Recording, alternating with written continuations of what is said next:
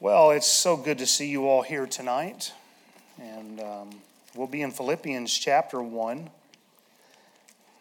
We're going through this letter to the Philippians. We will begin by reading verses 12 through 20. The Bible says in Philippians chapter 1, beginning in verse 12, But I would ye should understand, brethren, that the things which have happened unto me have fallen out rather unto the furtherance of the gospel, so that my bonds in Christ are manifest in all the palace and in all other places. Many of the brethren in the Lord, waxing confident by my bonds, are much more bold to speak the word without fear.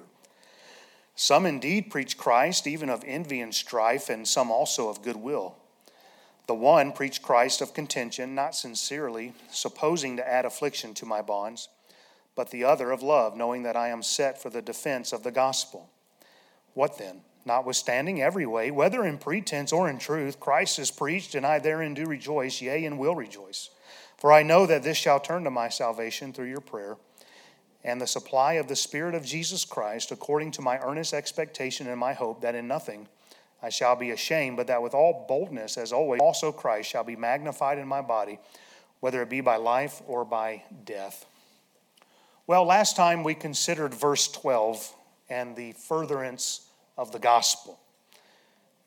Paul was a mighty man of God, amen. And for some nine years or so, he was taking these three missionary journeys, seemingly unstoppable, a lot, lot of miracles, a lot of Great things were happening. Churches were being established as he was heading west throughout the Roman Empire. And now he's stuck under house arrest. And even prior to this, you'll find that he spent two years uh, arrest, under arrest by Felix. Remember, Felix was hoping to receive a bribe from someone to release Paul. And so he's been arrested now for quite a long time. And Paul is letting them know that his circumstances, which seem to be a hindrance. I mean, we would look at that immediately. We, we think of this, this church in Canada and this pastor that was arrested, and we think immediately of how hindering that is. Paul says, no.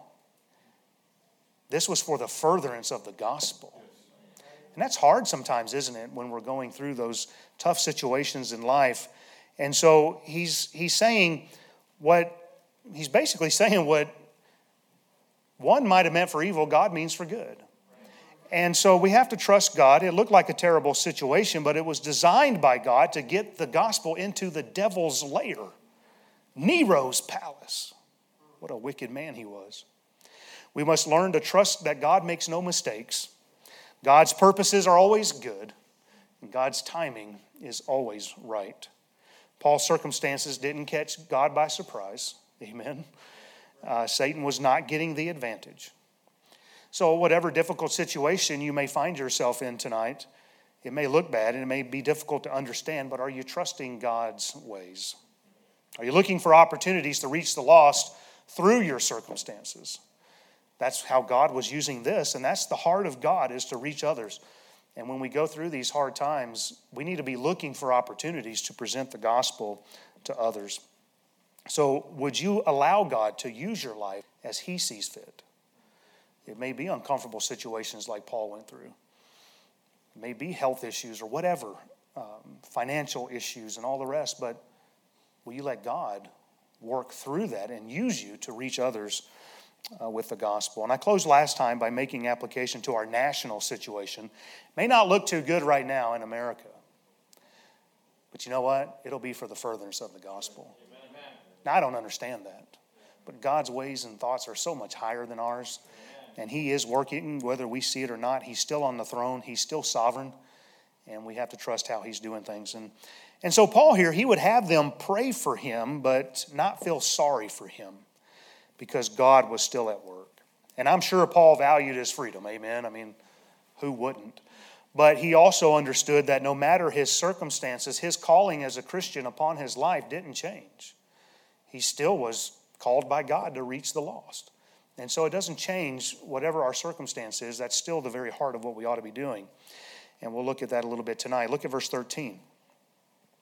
So that my bonds in Christ are manifest in all the palace and in all other places. So, Paul here, he says his bonds were in Christ. Remember, Paul's not arrested for being a criminal. He's done nothing wrong.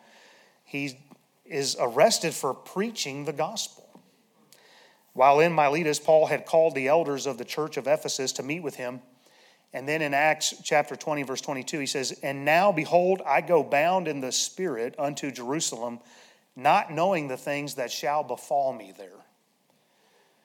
Later on in Acts 21, while in Caesarea, a prophet named Agabus comes down from Judea and says this. Well, first, Agabus takes Paul's girdle and binds Paul's hands and feet. And then this prophet says, Thus saith the Holy Ghost, so shall the Jews at Jerusalem bind the man that owneth this girdle, and shall deliver him into the hands of the Gentiles. So Paul knows now, I'm going to Jerusalem and I'm going to be arrested. He arrives in Jerusalem, and a very long story short, a group of Jews stirred up some trouble. And these were some, some fellows that he had met on, come across in one of his journeys. And they stir up trouble there in Jerusalem. And they brought some false accusations against Paul that weren't true, but they caused the city to be in an uproar. And Paul is being, he's in this mob, and, and it looks like they're going to kill him. And so, this Roman soldier, this uh, captain, he sends his soldiers and centurions into this uproar and rescue Paul. The mob, the Bible says that they gave audience to Paul. Paul begins to speak. And after they listened to him, they lifted up their voice and said, Away with such a fellow from the earth, for it is not fit that he should live. Boy, that's nice, isn't it? Well, as Paul was about to be scourged, he pulls the, hey, by the way, I'm a Roman citizen card. Amen. Well, that put them on edge. And so they, they shut him up for the night. And the next day he stands before the chief priests and the council. And it was there when Paul perceived that half of them were Sadducees and half of them were Pharisees. And he says, You know why I'm arrested? Because I preach the resurrection. Well, the Sadducees didn't believe in a resurrection.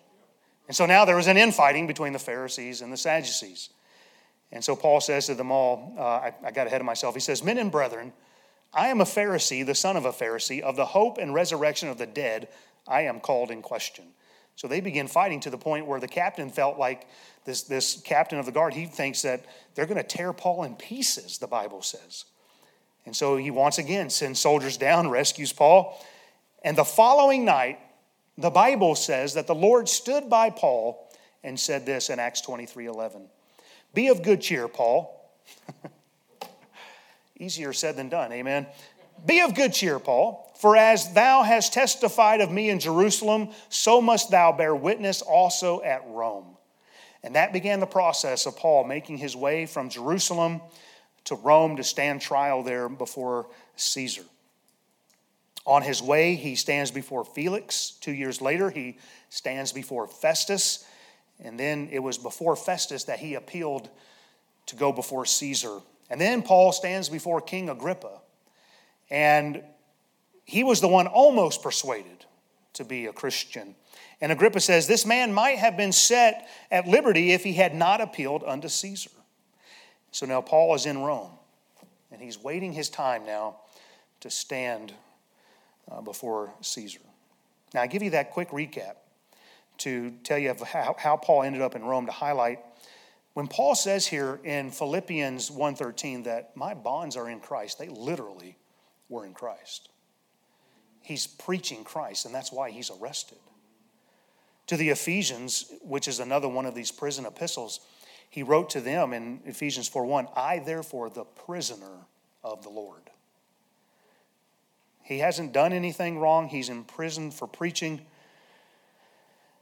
And because certain of the Jews didn't like it, they didn't like him, they didn't like the message. He is essentially a political prisoner when you look at the totality of all of this.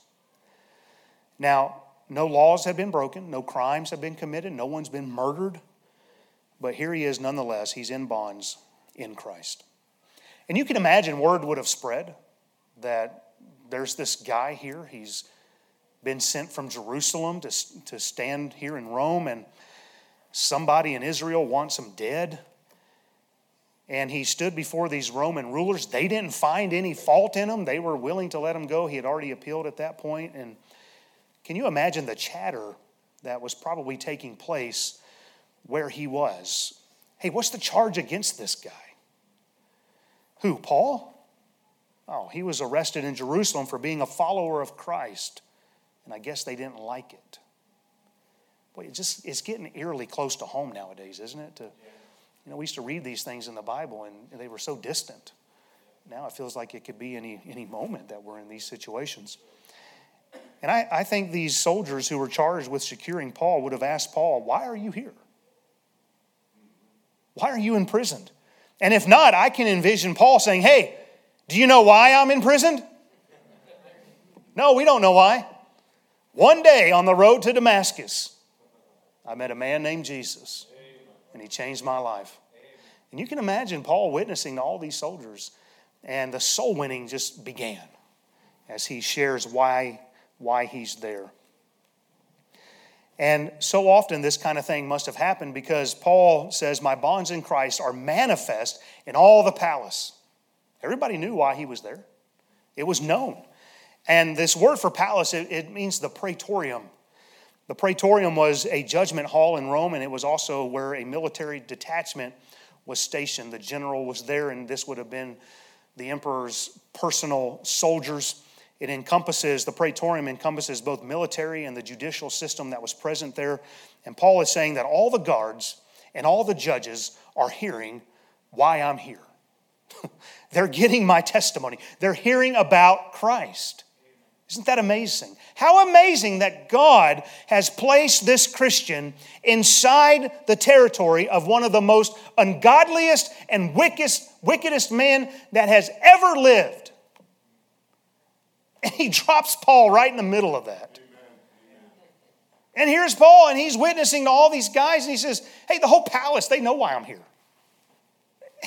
And it just is amazing to me that God works in, in these ways amongst all this sinful filth.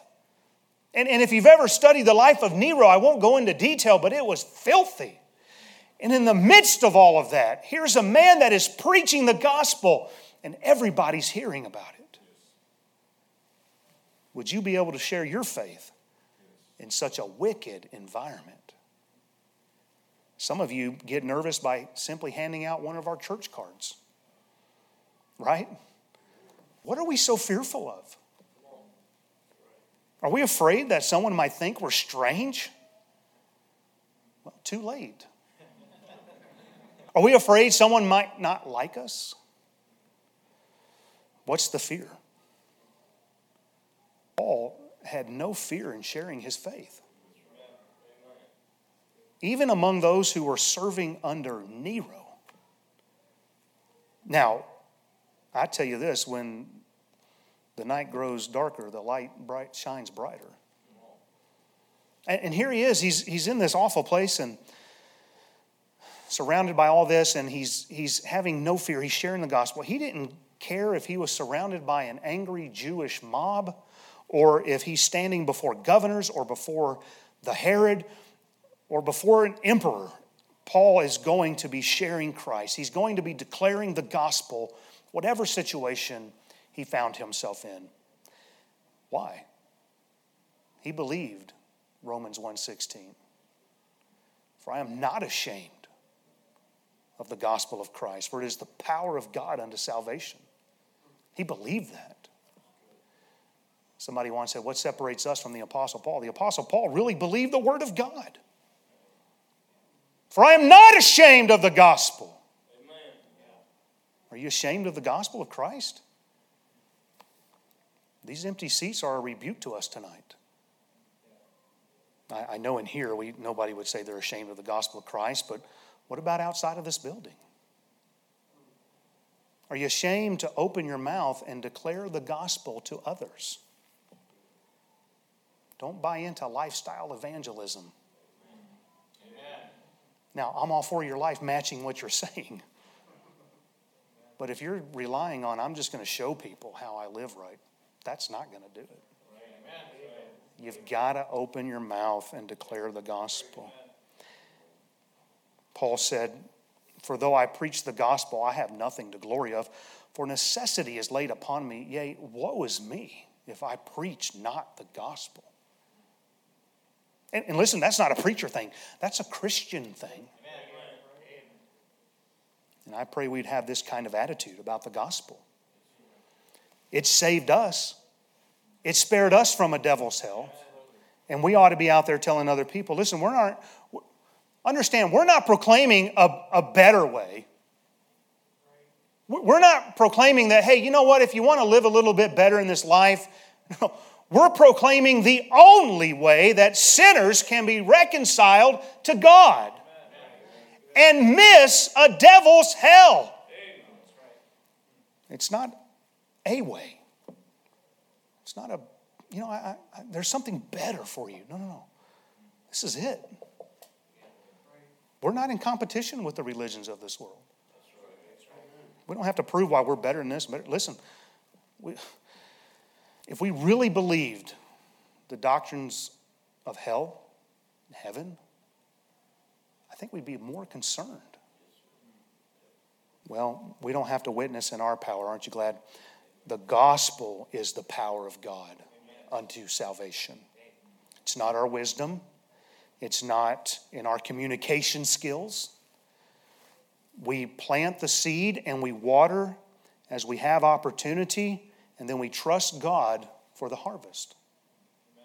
All we have to do is present it. Let God do the rest. Once we give the gospel, it's up to the Holy Ghost. So don't get down. You know, don't give up when witnessing doesn't go quite the way you wanted it to. You don't see the results you hope for. We can't save anybody anyhow. That's God's job. We can point them to the Savior, but we lift up Christ, and He said, I'll draw men unto me. So the responsibility is really off of us. All we got to do is declare it. So don't be ashamed of the gospel tonight. Amen. Don't be ashamed. This verse, I think, ties in very nicely with our theme this year that we need to fill Jerusalem with our doctrine. Isn't that what Paul has done here in Caesar's palace? He says it's manifest. People know this doctrine of his salvation. He's given his testimony on the road to Damascus and he's sharing with people how he came to know Christ and what all this means and why he's imprisoned. And everybody's hearing about it. He's filling the place with this doctrine. And, and we're, not, we're not naive enough to think that everybody's getting saved, but people were getting saved.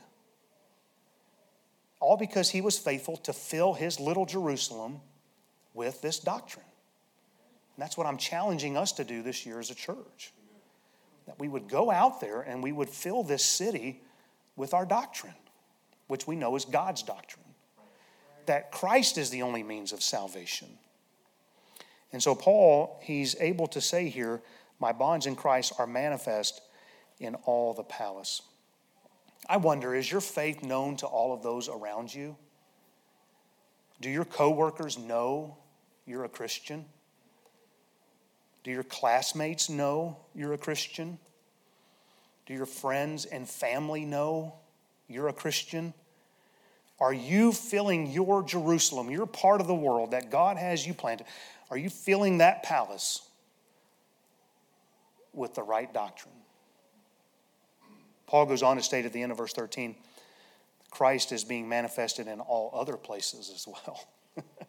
Just in case I missed somewhere, all other places are getting it too. Amen. And it, it wasn't, it, there, there wasn't a place where Paul went that he didn't share the gospel. How often do we fail? When sometimes it'd be as simple as just, hey, can I hand you a card? A tract? Right? I mean, it's not that hard. We're not imprisoned yet. He gave the gospel everywhere. Paul could even say in Acts 20 26, Wherefore I take you to record this day that I am pure from the blood of all men. Boom. What a statement. I can't say that. Can you? And may we become burdened for souls like this. We are to be watchmen upon the wall. We're to blow our trumpet with the gospel message. And if we don't, the Bible says their blood will be upon our hands. If we do and they refuse, then their blood will be upon their own head. It's a very sobering thought there in Ezekiel 33. And we must understand they're not rejecting us, they're rejecting God. We're just His ambassadors. It's not about us, it's all about Him. And we'll discover here at the end of this letter that not only was the gospel being preached, not only was it manifest in all the palace, but there were people being saved. It was being received. The Bible says over in Philippians chapter 4, verse 22 All the saints salute you, chiefly they that are of Caesar's household. Good night. Yes. How about that? All because he was faithful to testify of the grace of God. All the saints salute you, chiefly they of Caesar's household. In, all, in the midst of all that wickedness and all that debauchery, there was a group of people that were being saved. The gospel was being furthered. You see, the power of the gospel cannot be weakened. Satan might be mighty, but God is almighty. And the gates of hell cannot prevail against the church. 2 Timothy 2 9 and 10, Paul wrote to Timothy, Wherein I suffer trouble as an evildoer, even unto bonds. But the word of God is not bound. Therefore, I endure all things for the elect's sake, that they may also obtain the salvation which is in Christ Jesus with eternal glory. And so, I want to just present to you that if the gospel is the power of God unto salvation, and if the word of God is not bound, then why are so many churches weak, suffering, and closing? Why are there so many empty seats? Why haven't we reached more in Rapid City? Why are we still in this same building after almost 40 years? People are flooding into our area right now. We got people coming in from all over. We need to be reaching them. We need to be growing with the city. I, have been saying that. There's no shortage of people to reach. And if God is willing, and He is, and if God's word is not bound, and it isn't, and if the gospel is the power of God, and it is, then what is hindering us from reaching more people? Well, the issue isn't with God, the issue is with God's people. Have we lost our zeal? Have we lost our fervor? Maybe we aren't praying like we should. Maybe we aren't evangelizing like we should. Look, do we serve the King of Kings or not? Then we ought to be reaching more than we are. No, we can't control the harvest, but if we sow enough seed, some will come up. And a corn of weed has to fall into the ground and die in order to bear much fruit. And we must learn to die to self, die to our embarrassment, to whatever it is that hinders us from getting, giving the gospel out. We have to die to that, and then we can bear much fruit. We have to go into the ground and die. How wonderful it'd be to overflow this building with people we've won to Christ. Not just people who have moved in and are already grounded, but I mean people that have been saved because we've been out there giving the Word of God. Wouldn't that be wonderful? And I want you to look at how infectious Paul's witnessing was to others in verse 14. And many of the brethren in the Lord, waxing confident by my bonds, are much more bold to speak the word without fear. Amen. Remember, Paul is a prisoner because he's a Christian. And yet others have now become bold in their Christianity because Paul's being bold. It becomes infectious. It's like a fire and, and it spreads. One would think being in prison for their faith would discourage the brethren. But you know what? I looked at that church. I know they're not our stripe, but I looked at that church in Canada where that pastor was arrested, and they still had services the next week. Amen. Hey, man! They were still singing. Whoop. It's infectious. They see somebody stand and they go, you know what? I can stand too.